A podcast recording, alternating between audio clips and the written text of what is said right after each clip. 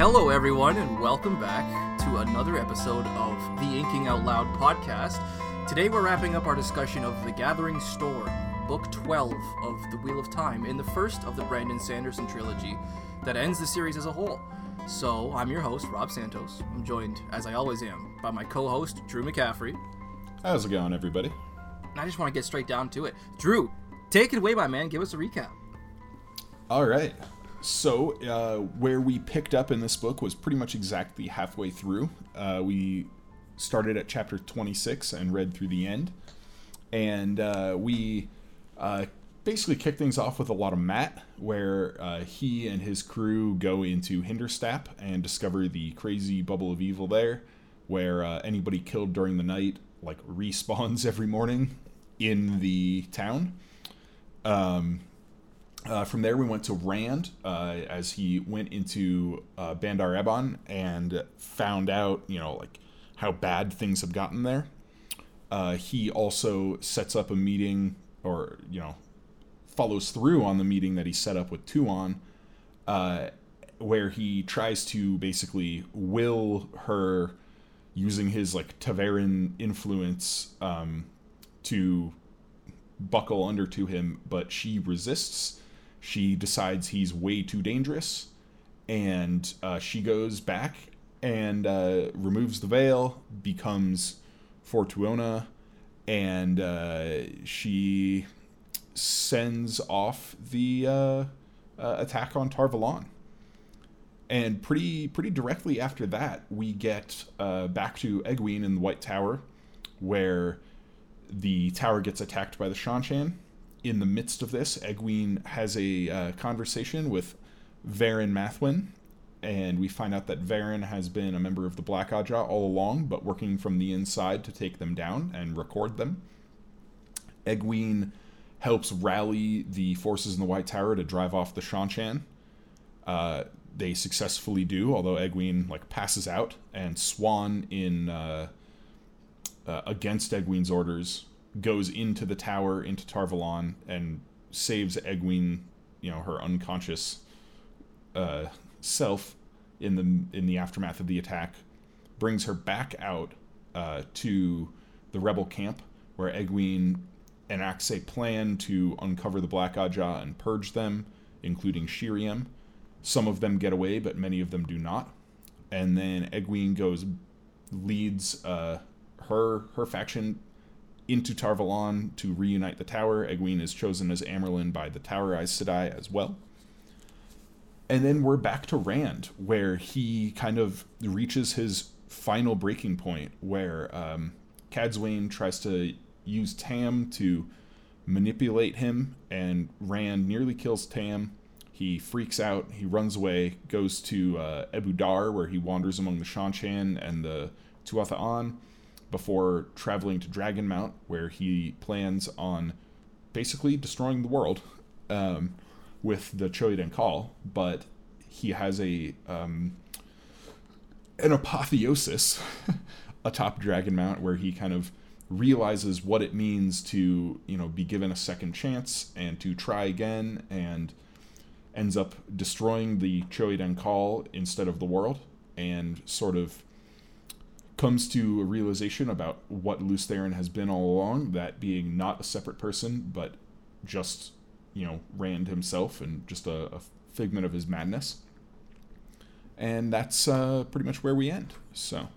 Yeah, yeah. We had I, some fireworks in this part. Yeah, and, you know, just as an aside here, um, we are one man short today, at least more so than we normally are. It's just you know, obviously it's it's just me and Drew here today, but that's that kind of works out because as I was just telling Drew during our brief housekeeping before we started, I have literally the longest note file that I've ever created for this podcast in terms of my talking points. So I have lots lots to glow about, some things to bitch about, but mostly a whole ton of things to just celebrate in the second half of the Gathering Storm here. So let's jump into our style discussion. Yeah. All right. Okay.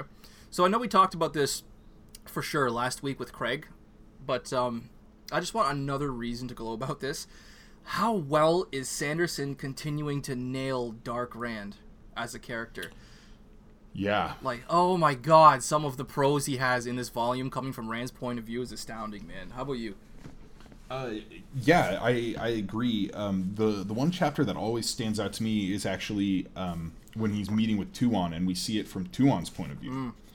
And uh, this, you know, the description of this, uh, you know, aura, this dark aura around Rand, and uh, and how intense he is, and you know, and, and it's, you know, it's really it's really hardcore. And and we can understand because he did this from Tuon's point of view instead of from Rand's point of view we uh, we get to see just how scary Rand has gotten. Because we don't quite have that same um, impression of things inside Rand's head as we do when we're in other people's heads around him and seeing just how dark he's gone. Yeah, yeah. No, that's definitely a, a, something that I, I a point that I've made before, and, and something I love about what Jordan was able to to pull off in creating a sense of terror and fear, or just perhaps in a lot of cases awe of certain characters of his, simply through someone else's eyes.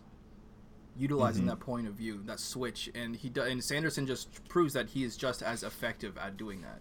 Like it's it's awesome. It was like reading this entire second half was just a study in I guess ghostwriting, even though it's not really ghostwriting, um, and just how to take up the torch and carry on someone else's style a little bit, just enough. I ah I I have nothing but good things to say about Brandon's uh, work here. Oh my god. Um, yeah I, I loved his proclivity for ending chapters. That's something that's very classic Sanderson with his with his cliffhangers. I love them. Two Egwene chapters I want to bring to the forefront here: News in Tel'aran'rhiod and A Visit from Verin Sedai. Consecutive oh yeah chapters, Yeah. consecutive cliffhangers, one after another. In the first, we have Verin freezing Egwene with a blatant lie. Boom. Big, big moment for the series. And in the second, Egwene is wrenched from the dream to the Seanchan attack on the tower, and she's horrified that she's also unable to channel. What, like, ah, I just, what a classic Brandon Sanderson esque oh shit moment. Yeah. I mean that that is that one line, you know, by the way, that dress you are wearing is green. That is uh um Like No, if I was a- editing a that, I would add a glass line. breaking noise No. in that, the glass shattering noise right there. Like, oh my god, right? um I, I will say I believe that line was written by Robert Jordan. Hmm. Um uh, I I know the the scene with Verin and Egwene, uh, a visit from Verin Sedai was written by Robert Jordan. Um uh, I don't know if he wrote the chapter before it or not. But Oh, huh, uh, huh. but yeah. That's yeah, awesome. there's man, there's some just wonderful, wonderful stuff uh, in this portion of the book. Um, uh, a- another one that I uh, that sticks with me is um, the uh, point of view, Yes. where she's Yes. you know, uh, you know the the you know whatever the the accepted tells her like oh you know there's um you know there's resistance up on the the 22nd floor and she's like what that's the novice Egwene Yeah. You know? At first, they, they think the 22nd. Wait, that's the Brown quarters. Like, what? The Yeah, Browns? yeah. They wouldn't be. Wait a second. No, they changed it. The novice quarters? Like, that, that further surprise. Not just surprise, but the further incredulous surprise on top of that. And then the reversal was just handled, executed so well. yeah how in the world she trailed off eyes widening slightly Egwene Yeah. Yeah. like just she just knows she knows that it's Egwene of course it is you know Yeah. Oh my god. Um, another thing that Brandon does so well, so well, that's something that is so classic him, is these long introspective sequences during which a character is really conflicted about themselves, usually about some form of perceived, like hypocrisy in themselves. And in this case, it was the chapter from Rand's point of view, just near the end here, just another man. As he prepares to devastate the Seanchan in their place Yeah. of power, You know, he sees the people. He compares them with the people that he's supposedly protecting. His his conflicted feelings, I think, I think, are what made that sickness grow to the point of physically incapacitating him. Um, yeah And the revelation that follows is just so much more quaint for it. This oh, chef's kiss. mm-hmm oh, But yeah, that pretty much actually rounds up my style discussion. A lot of my points here are about characters. Yeah, uh, that's fair. I mean, we we covered Mat pretty extensively uh, in our last Gathering Storm episode, Mm-hmm. and it's it's kind of just more of the same uh, in this one. Um, I I will say the backstories thing. Yeah, yeah, I have a point here about those. Yep. no, just no. Yeah. But so are we, are we just diving into Mat? Because I have like what four, three? No, just three points. here. sure, we we can dive into Mat. There's not a lot that I had to say about him. Right. Uh, so it's a good, you know, quick one to get out of the way. Sure. Yeah. No. Hinderstap. You know, I loved that sequence the first time around, especially before I had more context for it in the future, like knowing that each person was going to be, as you so eloquently put, respawned with sunrise. I mean, obviously that's that's ter- in itself is terrifying for a whole slew of other reasons. But considering what I thought this scenario was at first, that random isolated populations of people are just losing their shit and killing each other for good, like Yeah. consider the alternative. I was like, damn, it wasn't quite as scary, but I, mean, I should say maybe it's scary for a different reason now that we have more knowledge on it. But ugh, Right. Yeah, that was one of those uh, one of those sequences in the Wheel of Time that stands out because the Wheel of Time is not a horror series, but there are these moments of horror. And uh, in a lot of ways, Hinderstap has those trappings of like that classic horror, you know, uh, feel to it. yeah. Oh boy, does it ever! And I want to say I do enjoy how Brandon writes Mat's action sequences, and I know you, not you, Drew, but you, the collective you, as the fandom.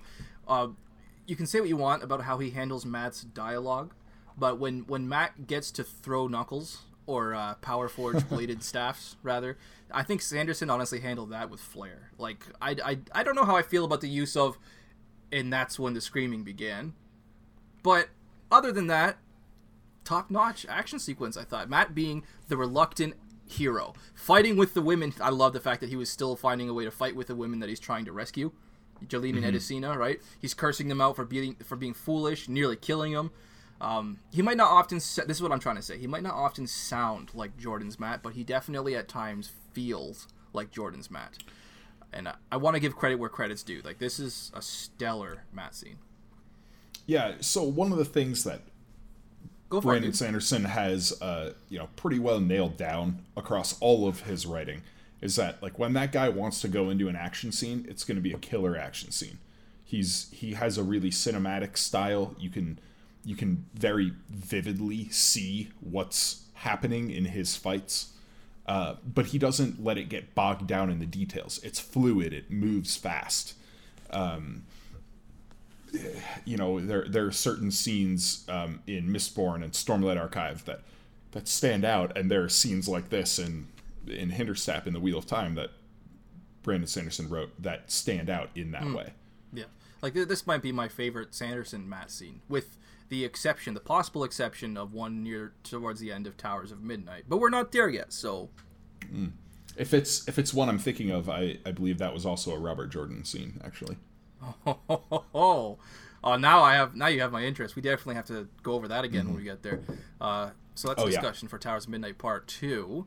Um, yeah, and my last Mat point was here in, the village uh, Trustair. I did not like the fabricated stories. No, It, it felt so forced and out of place, like such a hard no from me. Like, uh, the nope. Yeah, I, I very much agree there. Um, I will say though, on like while that felt out of character for Mat, it felt very much in character for him to treat Verin's letter the way he does. That of course he's not going to read the letter. Yeah, of course. You know. and he has to he has to double down. You know, convince himself that he, of course, he's not going to read it. He can Yeah. wait thirty days, can't he? Yeah, and that felt very uh, on point for Mat to me. That was that specific bit. Um, reading through this again rang the most true to the Mat that I know and love from Robert Jordan. Remind me to bring up that uh, my my issue, my particular issue in Towers of Midnight with that thirty days time limit there as well. Because Okay. I'm, I'm gonna I'm gonna be very very irritated about something at that point. But going forward, who should we talk about next? I have a ton to say about Egwene, and I have a ton to say about Rand, and some to say about Nynaeve. Uh, let's start with Egwene. Okay, okay. Should I kick us off? Yes. Yeah, okay. Um, I don't recall if I if I did or didn't get around to briefly defending Gawyn last episode. That does not mean I like him. It does not mean I like him at all. But right now, I do have one teensy little thing to offer in his defense, just something small. And it's, it's not really so much a defense of Gawyn as it is a condemnation of Egwene, which is kind of why I'm piping up here and my you know my points about Egwene. But there comes a moment in I forget which chapter, um, but Egwene thinks to herself that she's glad that he, Gawyn, um, he doesn't look ashamed when she reprimands him, only perturbed because, as Amyrlin, and she thinks this very specifically, she needed a man who would speak his mind in private, but in public, she'd need someone who supported her. Couldn't he see that? I wrote, Bitch, where do you think you are right now? I'll give you a hint. it's not in public. You know? And when he calls her on it, he's just he says, You love me, which okay, a little on on her side it's Gavin Gavin? Gowan. Come on, bro. Like Jesus, man. Lay it on thick enough, why don't you? She responds with Egwene the woman loves you, but Egwene the Amyrlin is furious with you. But you know, maybe he wouldn't have such a hard time distinguishing the two if he ever got to see Egwene the woman. Right. Yeah. Right, but the, the last time he saw that bitch was in Cairhien, in Aiel skirts, hiding from Aes Sedai. So calm down. Perhaps you can understand his bumbling a little more too, because he's definitely bumbling. But Egwene, if your horse was any higher, you'd be in stable orbit. wow. That's just me. Um, That's just starting off. I still have more to say, but uh, that, that's the end of that point. So I'll let you. Well, yeah. on that if you want. uh, There, I was going to say, like, overall, Egwene in this portion of the book, I tend to like a lot. Uh, but there are two specific things that frustrate me uh, about her, and those are um, her uh, this scene that you're bringing up with Gawyn and how she treats Siuan after Siuan brings her out of the tower. Um, so as I said in in the uh, you know the recap, how like technically Siuan broke orders to to go in and save Egwene, and Egwene acts like that is the very end of the world, and that it undermined everything Egwene had just accomplished in the tower, and it was all for naught now because she needed to stay there. It's like no, Egwene. Literally none of that was undone. And had Siuan not gone in, you probably would have been killed by a blood knife while you were there unconscious. oh, she doesn't know either of those things yet, though. No, but this is um But the reason why she should But perhaps trust she- him in the future. I think. and and she doesn't give Siuan much of a chance to explain herself. Siuan does know about the blood knives. You know, like Siuan, Siuan had to save. the blood knives. well, she had to save Gareth Bryne. That was a blood knife. That wasn't just a regular assassin with a poison needle thing. I mean, that was that was my impression was that it was uh, a blood knife. Oh, Yeah. Cool. Okay. I, I, I'm gonna. but definitely but either way, that- I mean, either way, before. Siuan knows that there were assassins in the tower, going around trying to like take out targets of opportunity. Yeah. and Egwene would have been the most opportunistic of targets. Yeah. you know, Yeah. like lying there insensate. Uh, eh, but of course, Egwene w- cannot hear any defense from Siuan. Anything that Siuan says just makes Egwene angrier. You know, and and the way she treats Siuan after everything Siuan did to build Egwene's foundation from the get go. Egwene never would have gotten to where she was without Siuan. And then the moment Siuan stops being of immediate use to her, she treats her like garbage.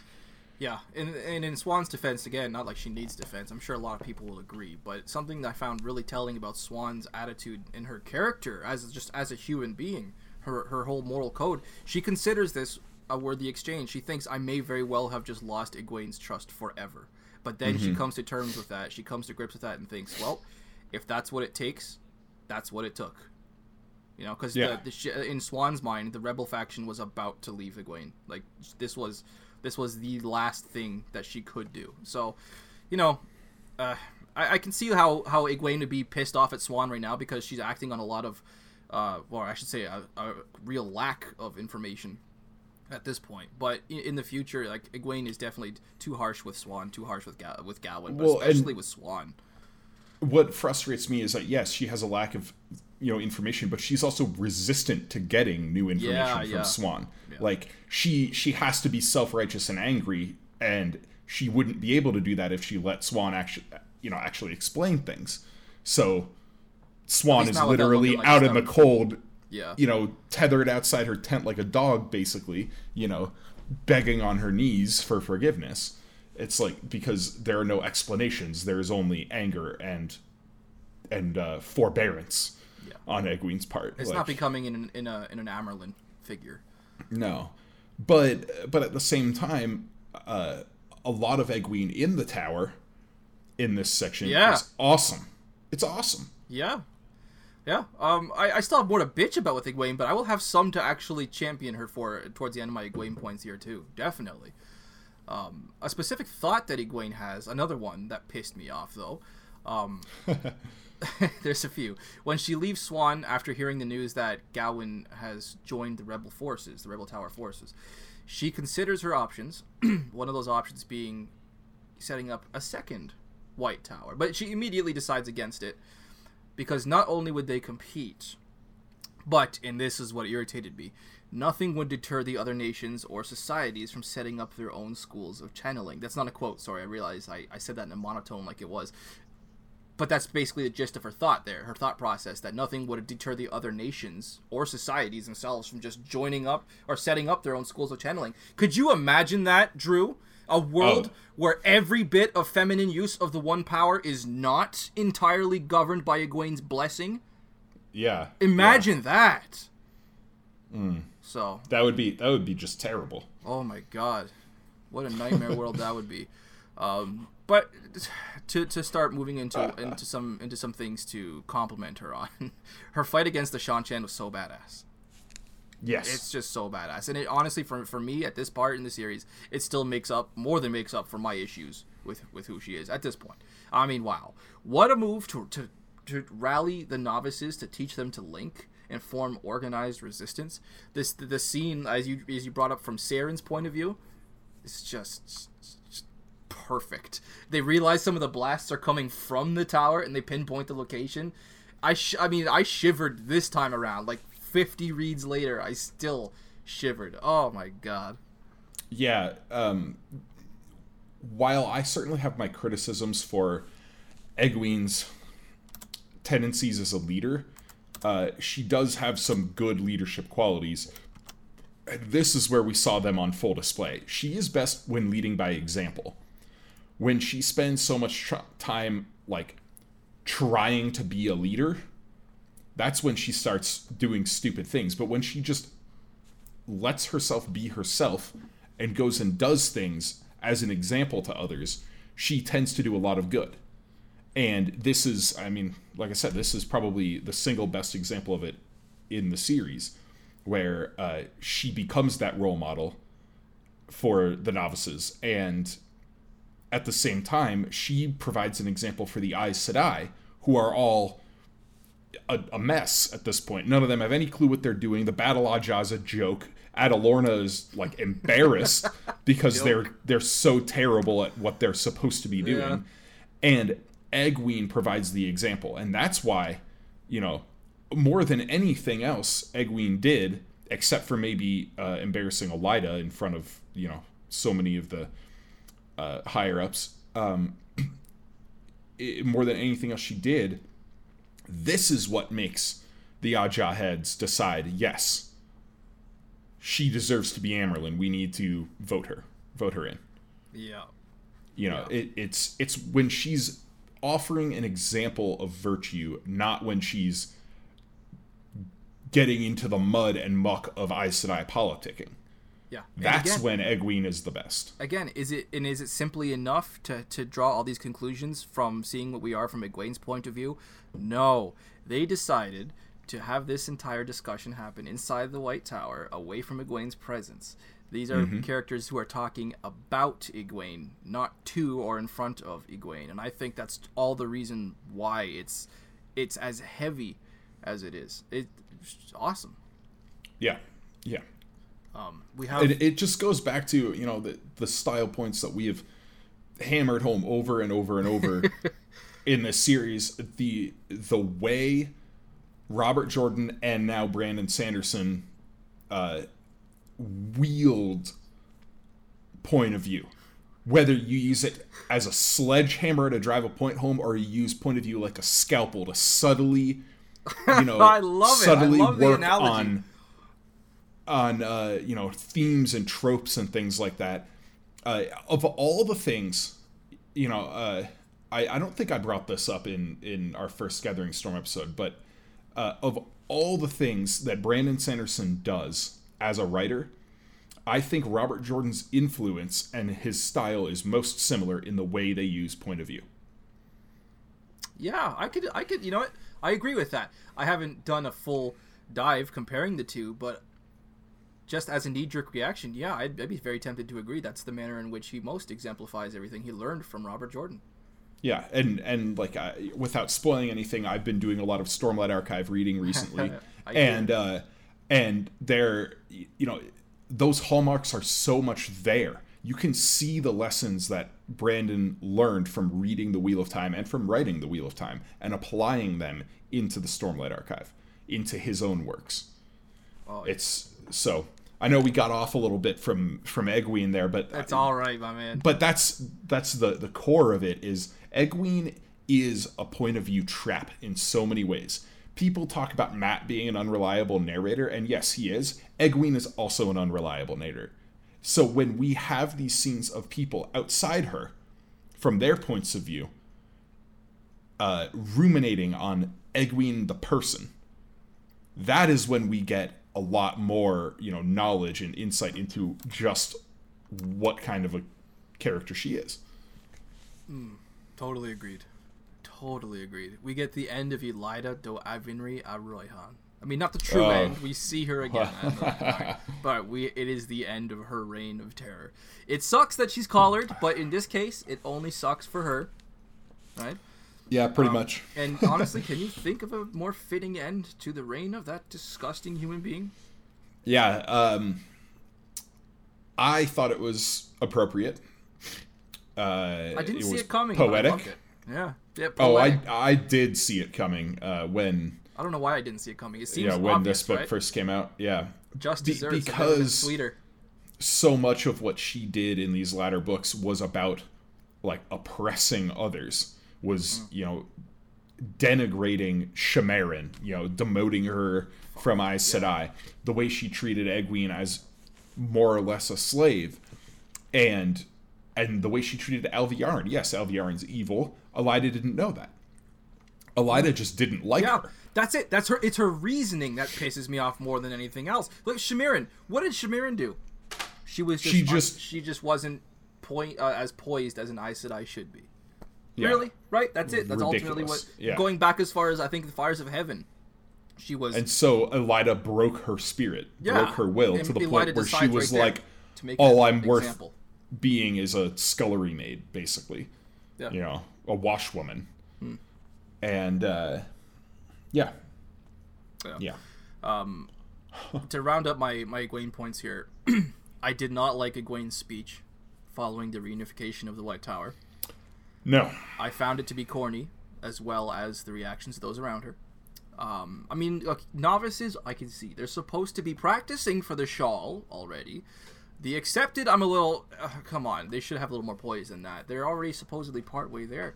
But the the few Aes Sedai who we see losing themselves in that cheer, no, I, I don't I don't buy that. It just felt a tad too gratuitous for Egwene fanboys and fangirls. Uh, the other thing that I wanted to point out with that speech, I've uh, heard from a couple of friends who are blacksmiths, who who took issue with the way Egwene describes. Oh, Uh, you're talking to a welder, my man. Trust me. Yeah, Yeah. yeah. So, um, I I know that that's not necessarily the most accurate thing uh, to um, how forging works. Yeah, but, But- you know, last time I brought my metalworking expertise to the podcast was to bitch about Perrin wielding a four-pound hammer like a feather, yeah. and then I Yeah, got yeah. flamed for that one. No, I just didn't. I'm, I'm kidding. No, I mean. Uh, There's a couple people that are like, "Come on, Rob." I'm just like, "Yeah, I, I, I know. I said that during the episode. I get it. I was being pedantic, but come on." Anyway. Yeah, I mean, like I tend to give this speech a pass uh, for that sense because, like, it's not about the accuracy of blacksmithing; it's the metaphor. Yeah, and uh, It's, let's let's be you know. real. How much does Egwene know about metalworking? I mean, Right. this is something that she probably assumes that all the other Aes Sedai don't know any more than she does. So maybe she's you know she took some artistic liberty. um, what what I take most umbrage with in this speech, though, is how uh Umbrage is She- a word. uh huh. I'm just finding that out now. Oh yeah, yeah. Hey, I said I was going to point that out every time we got to that point in the podcast. Normally, I point it out in my notes when I read an unfamiliar word, but now when Drew says an unfamiliar word, I'm going. to Umbridge, the character from Harry Potter, has an actual namesake. Good, good to know. I assume Yeah. it means like detestable, Yeah, yeah, like uh, odious. yeah, okay. yeah. Um. Anyway, Sorry, go uh, ahead. what I don't like is this line: "You rebels before me have done something terrible. You have shattered the tower and raised up a Oh. rival Amyrlin. For the first time, troops have been marshaled by Aes Sedai against Aes Sedai. I led those troops. I know of this shame. Necessary or not, it is a shame. And so it is that I require your admission of guilt. You must take responsibility for your crimes, even those performed in the name of the greater good. So, what she just did there is so freaking hypocritical. She's like, this is awful. It may have been necessary, but this is awful that we did this. You all need to be punished for this. I know you did it because I let it, but only you need to be punished, not me. Yeah, she should have at least mentioned some form of, of sure personal understand. penance. Yeah, but like then again, can the Amyrlin does does Yes. she interpret the seat of the uh, sorry? Does she interpret the seat of the Amyrlin in being able to do that? I don't know. I'm sure the Yeah, no, an excellent Elaida- could. Elaida did it. Well, Elaida she- no, was she forced to do it by take Alviarin. penance. Yeah, exactly. Yeah. She was for. Oh, but then again, she proclaimed that it was will. There you go. Okay. Yeah. Okay. Well, well pointed out. Yeah, the, this this speech for that reason bugs the hell out of me because like she she treats um she treats the rebels very unfairly here uh and i- unfairly in relation to herself i can see like a, a justification for why she says there needs to be punishment here there needs to be you know reparations made but the fact that she excludes herself from that is so ridiculous Yeah, I can. She see, says- again, I can see why. she says you must take responsibility for your crimes, Yeah. not we must take responsibility for our crimes. Yeah. She excludes herself two sentences after saying I led those troops. Yeah. Somebody who is as clever as Egwene, who, who who was able to give advice to so many Aes Sedai in the weeks previously and give them very Oh. very neat and deft solutions to their very intricate problems and therefore earn her respect. I think Egwene should have been able to come up with something a little more um, graceful in terms of Yeah. Yeah, yeah. just that I don't know something better than just leaving herself out entirely. Like yeah, yeah. She uh, it's good that she mentioned she was guilty, and it's good that I think it's good that she didn't kind of really weaken herself at all. But I think she could have found a more graceful way around that. I mean, that was kind of it. Does leave a lot of room for okay, but Yeah. you know, but yeah, yeah. yeah, yeah. yeah, I get you. So, like I I'm quite certain that a lot of a lot of those women are like, "What the hell, man?" yeah, yeah, and we see some of them cheering, which is part of why I'm like, okay, come on. Like, Yeah. But Mhm. anyway, that, that, and so this is this. That's the end of my Egwene points. Besides just saying this, this may be officially the last of anything I like about Egwene going forward. oh. There is So one I- moment in particular I know I'm going to cheer for her, but as a person, I despise her unconditionally going forward. Well. I have one more note on her, and that Okay. is I think one of the smartest things she ever does in this series is picking Silviana. Yes, I wasn't sure if I wanted to talk about that or if we'd have time, but yeah, that was definitely very, very deft. So, uh, shall we move on to Rand then? Yes, let's do it. Let's do it. Um, Because man, this is this is it for Rand. This is, um, you know, some of the best character work in the entire series. Thank Uh, you. Oh, I was, so, I was so prepared to have to defend that statement coming from me. Yes. Yeah, it's it's wonderful. Uh, the the Rand character arc in this book is what makes this book land as high on my ranking of Wheel of Time books as it does. Uh, there there are plenty of things in this book that I have and will criticize. Rand's character arc is emphatically not one of them. Yeah, and it's so good that of all the characters that, or I shouldn't say of all the characters, of the few characters that a lot of people seem to agree that he handled poorly, he being Brandon, um, he he nailed Rand al'Thor, arguably the Yeah. biggest, most influential character in all of epic fantasy. He nailed the the the very essence of that character and his journey. It was, I that's some of his best work ever, ever, Yeah, I find ever. it interesting how uh, when Brandon gets asked about writing characters in the Wheel of Time, he tends to say the characters I struggled with the most were Mat and Aviendha, and the character that I understood the best was Perrin. and it oh it reads it reads But well, but he never talks about Rand, and I Oh, think no, he but- did Rand the best of them all. Yeah, I just don't like Perrin as much as a person, as a character. So any any issues I have with Brandon's uh, portrayal of Perrin, I also just take as it's not really Brandon, it's just Perrin. So I give Brandon a lot of leeway. But I, for me, yeah, definitely it's Rand. I hear people talk about Perrin all the time about how well he handled Yeah. Perrin. Fucking nailed Rand though. he did a good job with Perrin. I'm not saying he, he was he was Phenomenal. poor working with that character, uh, but I just Rand is on another level. Yeah. Um, you know, going from this uh, man the I'll say this: the Rand, point that feels like a nadir with killing Semirhage and nearly killing Min under the influence of the Domination Band, and then going even darker even darker going to the point twice. where where he's where he balefires Natrin's Barrow, and Yeah. then going even darker from there, where he's ready to balefire like half of Ebu Dar basically, Oh. and then thinking about how he's gonna go to Amador and balefire the Fortress of Truth there, and then he's gonna go to Tanchico, and he's like planning out where he's just gonna commit genocide. I would have thought that his lowest moment would have been when he was about to commit patricide. Oh, with Tam, even even even worse than patricide, balefire. There's got to be a, a, a bigger word, right? Like I, I so so there there are a couple of things here like um the Tam and the Ebu Dar scenes are pretty inextricably linked. The Tam aspect of it is the the personal low for Rand. right, oh, right. The Ebu Dar scene is the like the external versus the internal. You know, they're they're two sides of the same coin.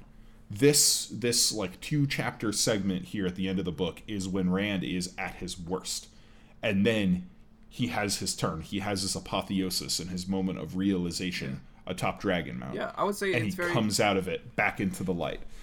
And man, It was yeah, I'd say it was absolutely necessary to have both the internal and external conflicts come together at the same moment, so that that this transformation into this next person that Rand becomes yeah, is, is all the more quaint. Yeah, no, Sanderson is just so good, so good at writing Rand, precisely where he needs to be before his big revelation and this transfer, this transformation atop Dragon Mount. Um, there is this moment in chapter twenty nine though that like going up to these points, it gets so dark. Um, the, he's going over the list. Rand is going over the list, and just Uh-huh. before, just before Lews Therin adds Min's name, Rand has a thought that I think is very indicative of the rock bottom that he's reached in terms of his outlook for his future. He thinks he would have more names to add before he died. Not only is he assuming future failure and future pain, but he's just inadvertently, like, added those last three words before he died. And it just goes to mm-hmm. show that his outlook now is just how much can I save before I die? And it's just so depressing. yeah. Yeah, it's uh man, and and Nynaeve, you have to feel for Nynaeve throughout all this because she's the only one Dark Rand trusts even a little bit at this point. You know, like she's the only one who has, but she's the only one who has like real influence on him. Right. And uh, and and this is a woman who's known Rand since he was a baby. You know, so you have to think about what it would do to Nynaeve seeing him go down this path, seeing him become so twisted, so cruel, and then ultimately seeing him just nuke what amounts to like you know a palace the size of a small town. Yeah. Uh, Yeah, and I do. I def- definitely have something to say about that for Nynaeve when we get to my points about Nynaeve. They're not long or, or many in number, um, but continuing on with Rand though, I, d- I do like how we got. sorry, my throat is really screwed up. I got that coronavirus, I guess.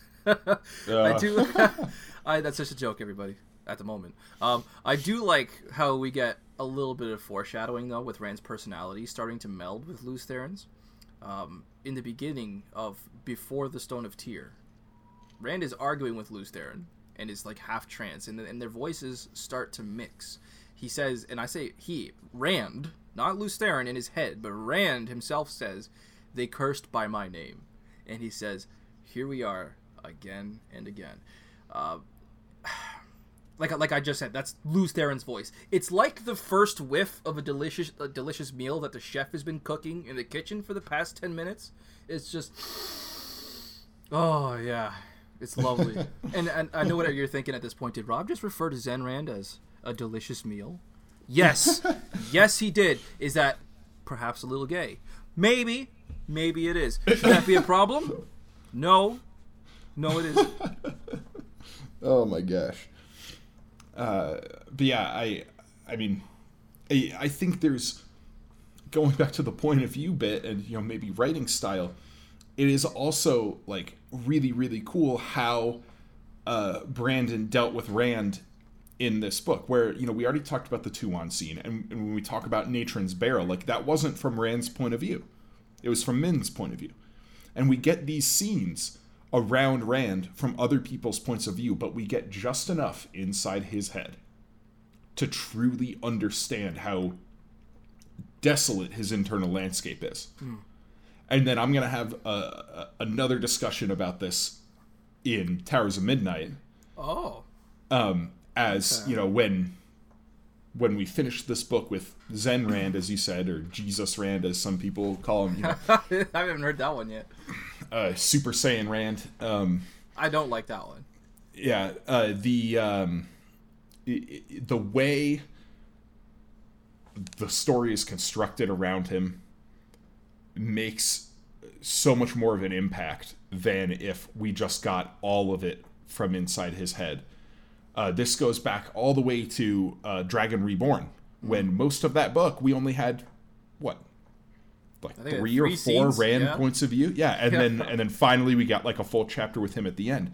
But uh, here we we have a similar thing going on in this portion of the book. A significant chunk of the Rand scenes are not from Rand's point of view, and then at the end we get these like you know the two or three straight chapters of Rand at his darkest, At his darkest, exactly And where then we need to be. And- coming out of the darkness. Yeah, yeah. Uh, seeing seeing Rand take a more direct and prominent hand in events, um, you know, because in Knife of Dreams he was mostly just kind of biding his time in the countryside. Granted, it was still very very eventful. I mean, that that Shadow Spawn attack on Algarin's Manor, wow. Um, but writing writing in this book, he's he's taking a more prominent role. Like he's riding into Bandar Eban. He's immediately tasking himself with finding the king, restoring order, and feeding the people if he can. Um, my heart broke for him a little bit when Milisair Chadmar tells him that he can be crowned quickly, or however she phrases it. Like, uh, okay, appropriate response from Rand asserting that you know he's not there to rule Arad like Arad Doman. He's he's you know there to instill order. But what is it like to step into a country not with the intent really to conquer or even just to liberate, but just to provide leadership and aid, perhaps, and to have that assumption? You're here for another crown, aren't you? It's like, damn, it's just it hurts. It hurts for Rand. You know? Yeah, and it and it hurts for Ituralde, uh, you know, by proxy because you know we've now gotten to know him A little pretty bit. well. Yeah. You know, uh, he he only got his first point of view a couple books ago, but we've gotten a, a reasonable amount of him at this point, and we understand how much his love for his country dictates what he does, hmm. and and to think about like he's not even there for for Rand rolling up and and everybody immediately buckling under and assuming he's a despot and all of this and yeah. Yeah, and I'm gonna have a lot more to say about uh, I almost said Ingtar. Oh my god, what the? Ronald Ituralde uh, in Oh. in Towers of Midnight for sure. Yes. I'm gonna have tons to say about him in Towers of Midnight. Um, but keep, you know, keeping on with Rand, I'm about halfway through my points here. Oh, Um, man. yeah, I love, but these are shorter going forward. Um, these are more like just smaller thoughts asides here. Um, I love that Cadsuane escapes him in the street, but we immediately switch to his point of view and see that he did in fact notice her there. Creepy, ominous, but just badass. I loved it. Um, Rand with the power play when he's interrogating the boy Curb, the, the one compelled. Oh my god, man! The, the the air, the atmosphere in that room, I can feel it suffocating me when I read it. When he, when he Yeah. quietly asks him, "Do you think, if I so willed it, or however he phrases it, that I could end your, I could stop your heart simply because I wanted to. I wanted Oh. it to happen." It's just like, and the fact that he's so quiet, is Yeah. just. Mm, Oh my goodness. Um, meeting with Tuon, You you brought this up earlier. Formal parlay between the Dragon Reborn, Daughter of the Nine Moons. Something we've been waiting for so many books to see, and to see it end the way it did was one of the most terrifying things I think to happen in this whole series. Um, more than any other Bubble of Evil, more than the, than the Bale screams like that we see. This this ceiling he- ceiling this scene has a feeling. Oh my god. this scene has a feeling of wrongness, of of monumental things happening Yeah. as they aren't supposed to. Tuon's point of view is she's like struggling against her own desire to capitulate to his his uh, effect as a ta'veren, this aura of darkness that she almost spots and latches onto as a hold against that that that feeling is just is terrifying. I don't know if I had goosebumps or goose mountains after reading this for the first time. It was oh god.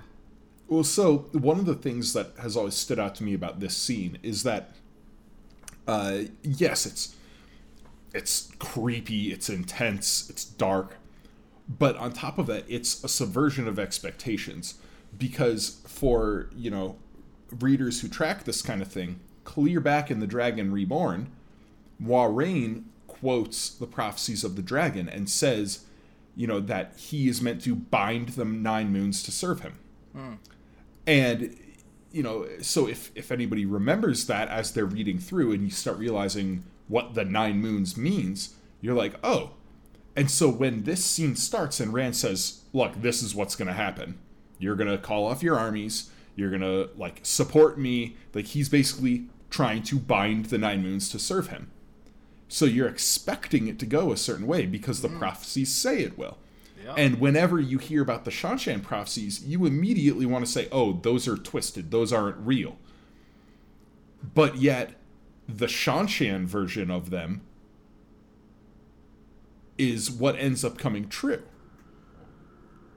And there's still some leeway where, like, you know, oh, yes, they do serve him in a sense, but he also gets down on his knees Yeah, well, before we Tuon, don't, you know. we don't know and so, yet. yeah, but but yeah, I'm, I'm talking about the the subversion of expectation here Sure, and yeah. and how how what we expected to happen is not what happened. You know, it's and it and it's focused in this particular scene where if it were to happen the way we expected, this is when it would have happened. You know? Yeah, we were so ready for it, so ready for it. We were salivating for it, and then it all goes wrong. Oh, Mm. yeah. Uh, so wrong. and I know a lot of people get upset with Tuon for how she acts in this chapter and how she she goes ahead with the attack on I Tar Valon. used to be. I still am in a tiny bit, but I understand. See, like I I very much understand. I don't I mean, it's not great, but I understand why she did it. Like she she saw just how influenced by the shadow Rand has gotten.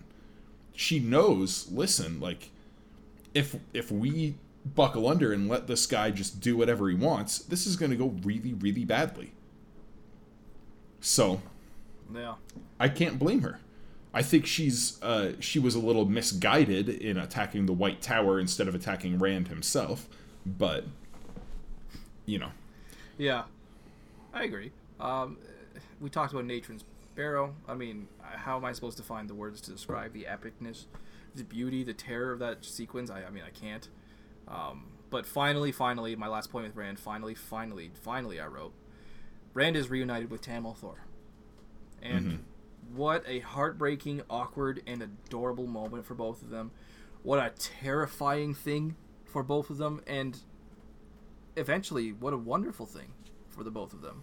Like, I love that Tam's arrival was the catalyst for Rand's transformation into the one true Dragon Reborn. Like, it's just so perfect, and it's handled so well. It, it brings tears to my eyes every time. Yeah, i- it's a it's a really touching scene, um, heartbreaking, but but definitely well done, Yeah. well written. Yep. Yep. And the last character I have to discuss is just a couple of points about Nynaeve. Should I Okay. kick us Yeah. off then? I guess I'll just say I love Nynaeve, I love Nynaeve, I love Nynaeve. That's my first point. My first point is just that statement three times. My second point is she is amazing. And my third point is that the work she does on Rand's behalf of like investigating the death of the messenger boy. Uh, like this is Nynaeve when she has achieved perfection as a character in my eyes. Her bleeding heart is balancing Rand's cold ruthlessness so nicely, but it's still failing, so it's ominous. She takes control of people around her, but she doesn't subject them.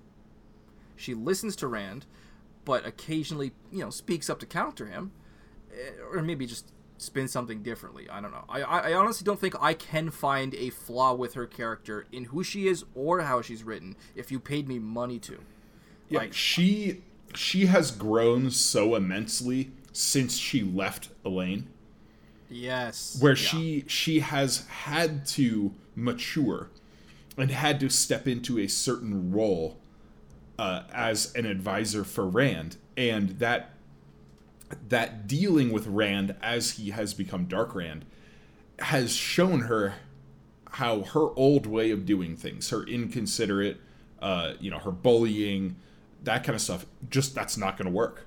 She needed to learn and grow and become better at being a role model and being a teacher and being an advisor and a supporter and a healer. Yeah, no, it was a wonderful job on on carrying on this like a spectacular Nynaeve Mr. Sanderson. Bravo, well done. Um, Nynaeve heals compulsion. My girl Nynaeve does the impossible for the second time. I love her. She's amazing.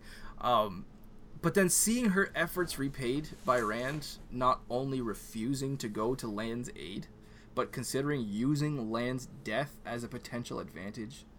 Yeah. Oh my god. That's just, that's what the point I was going to be making earlier when you, when you were talking about Nynaeve and, and how Rand just kind of like just screws her over uh, Yeah. so much in this section. It's just this is this is what really pissed me off and I, I knew that something had to give with Rand's character and this is where I started to be like okay no he is not going to beat the shadow as he is right now or well, I shouldn't want him mm-hmm. to. That was cold man. That was just oh it was disgusting. Yeah, I mean, it's scary to think about how close we were to Rand becoming what he was trying to fight. Where you know, if if so many minute things hadn't happened, Rand could have gone off, faced the Dark One, won, and it would have been just as bad as if he lost. Yeah, absolutely. Oh boy, so that's that's the end of my uh, character discussion points here. I do have some you know miscellaneous to get out of the way, but do you have any other like character points style or character discussion points you want to get out of the way before we do?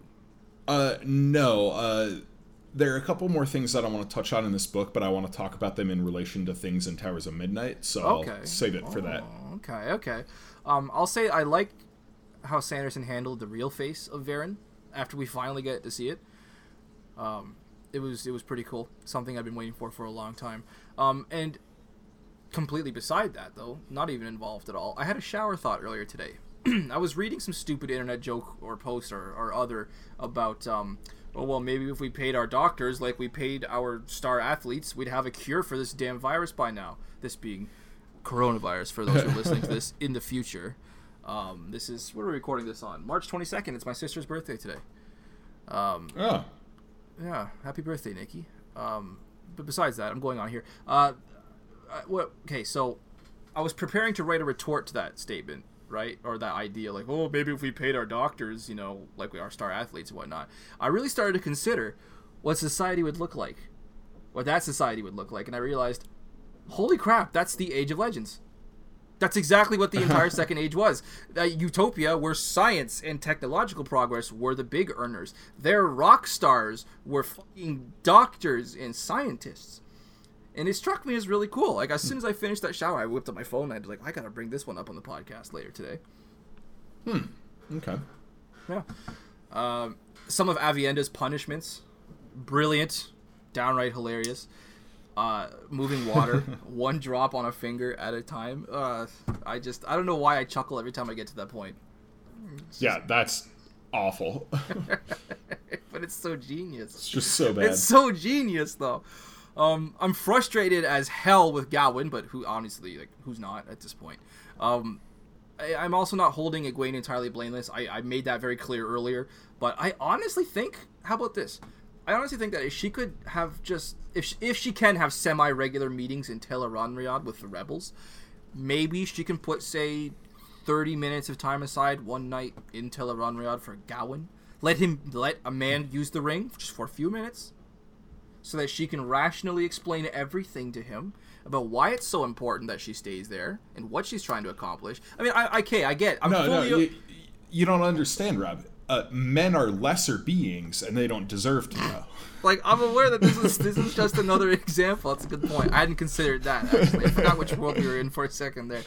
I'm fully aware that this is just another example of you know communication is key in the Wheel of Time, and none of our characters use it. But yep. God, damn, so much of her subordinates' headaches could be relieved by that one heart to heart with Gawyn that would probably be worth like losing the time that she would get in issuing orders. Mm-hmm. I think maybe. Um, going on though, I have three more. Finding out Sheriam is Black Ajah was horrifying. Damn. Um, Corele, Sedai, who had to announce the elephant in the room. Min's viewings I'm sure by this point a lot of the fandom was was been was using that same logic that Corele had put forward. If Min's viewings always come like that they always come true, how is it that we're worried about losing? If some of these things can only happen after the last battle. But Min herself explains it, and not to Corele, even though ostensibly it is so, but to the fans. Except that, you know, one of my viewings not coming true is kind of the definition of the unraveling of the pattern. Right. Right? Yeah. Yeah. and, and just my last miscellaneous point here watching Tam al'Thor put Cadsuane in her place.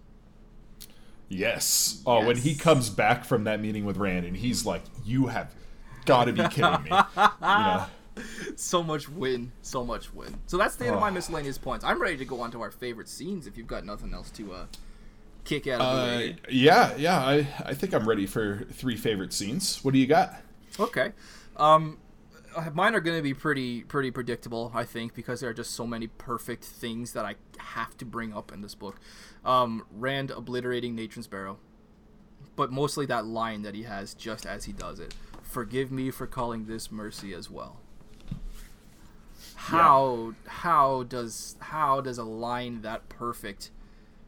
I was gonna say end up in a book like this, but then again, of course, it's a Sanderson book. Why not? But like, oh, so much weight to that yeah. scene. So that's that's my third favorite. My second favorite, pardon me, a visit from Verin Sedai.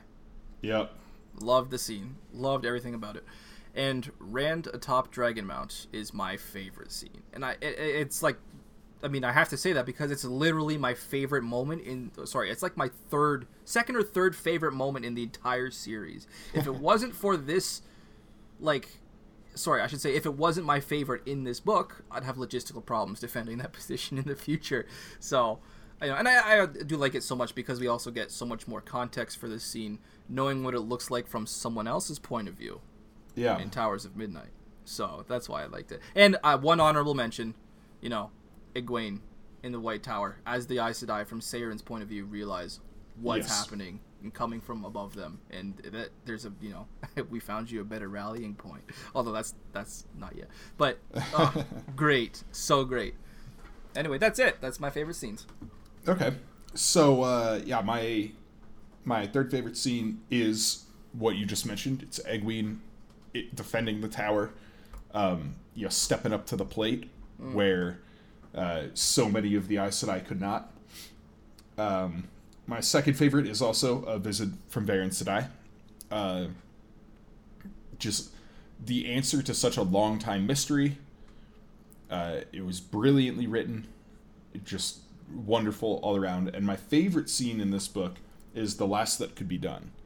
Uh, Oh, I forgot about parts part one scenes. Yeah. Goodness. Um that that scene is it's not one of my favorite in like the whole series, but I think it is one of the best written in the whole series. That's up there with the Rhuidean sequences. You know, Whoa. that's that's Whoa. up there with uh Whoa! with a Hang time on for a second iron. there. Holy just A time for iron. The, the Yeah. intensity, the the the sentence level writing is so powerful there. I I will never forget the first time I read that scene. I I mean it was it is imprinted in flames Yeah. on my memory. It, it's so good. It's so intense. Just it deserves all the praise that people give it. Well put. Um, ah, yeah, I was gonna I was gonna respond to that and I forget why. I loved this scene so much. I totally forgot about all the scenes that we had in the first part. Like, oh my god. Um, but yeah, Sanderson executing this scene so well, so damn well. It, it was it was one of those points at which, as a reader, you smile and you're like, okay, this book is in the right hands, and it has to be if, if you can imagine th- these Yeah. moments with Rand atop Dragonmount, or Rand obliterating Natrin's Barrow, or the scene that you just talked about. These have to be moments that Team Jordan had to read at one point and just go, "We found the right guy. We really did. Yeah. It's so good." Ah, yeah. So that's about it for me, man. Okay. Um I I think that takes us to the final draft then, yeah? Yeah, it takes us to the final draft, and I will kick us off because um, I'm actually not drinking any alcohol at the moment. I've uh, Okay. We, we've had a, a big upheaval lately, a big tragedy that uh, I'm still getting over. But we we decided, or we decided, I decided that I'm going to lay off drinking for a little bit. Kind of marks an appropriate part of my time too. Um, so t- for today, I'm having the most delicious fruit juice that anybody can get anywhere. Oh, really?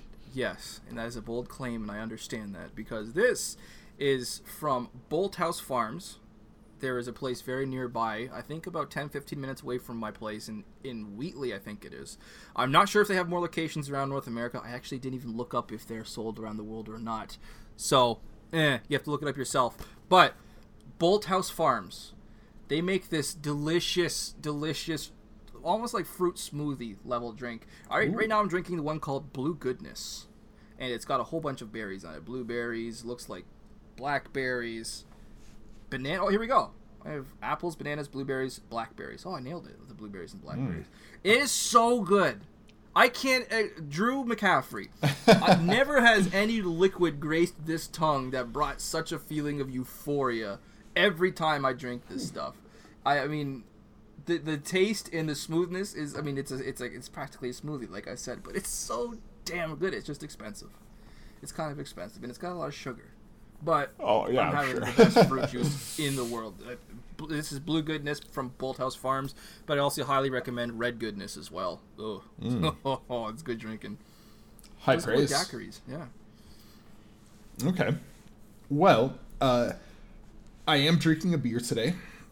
Uh, if listeners will recall, uh, the first half of the Gathering Storm, I brought in a beer from Stable Twelve Brewing Company called Dark, and uh, you know I talked about how how dark Rand was getting, how dark the series was getting at that point. and today I brought in the counterpart to that. This is also from Stable Twelve.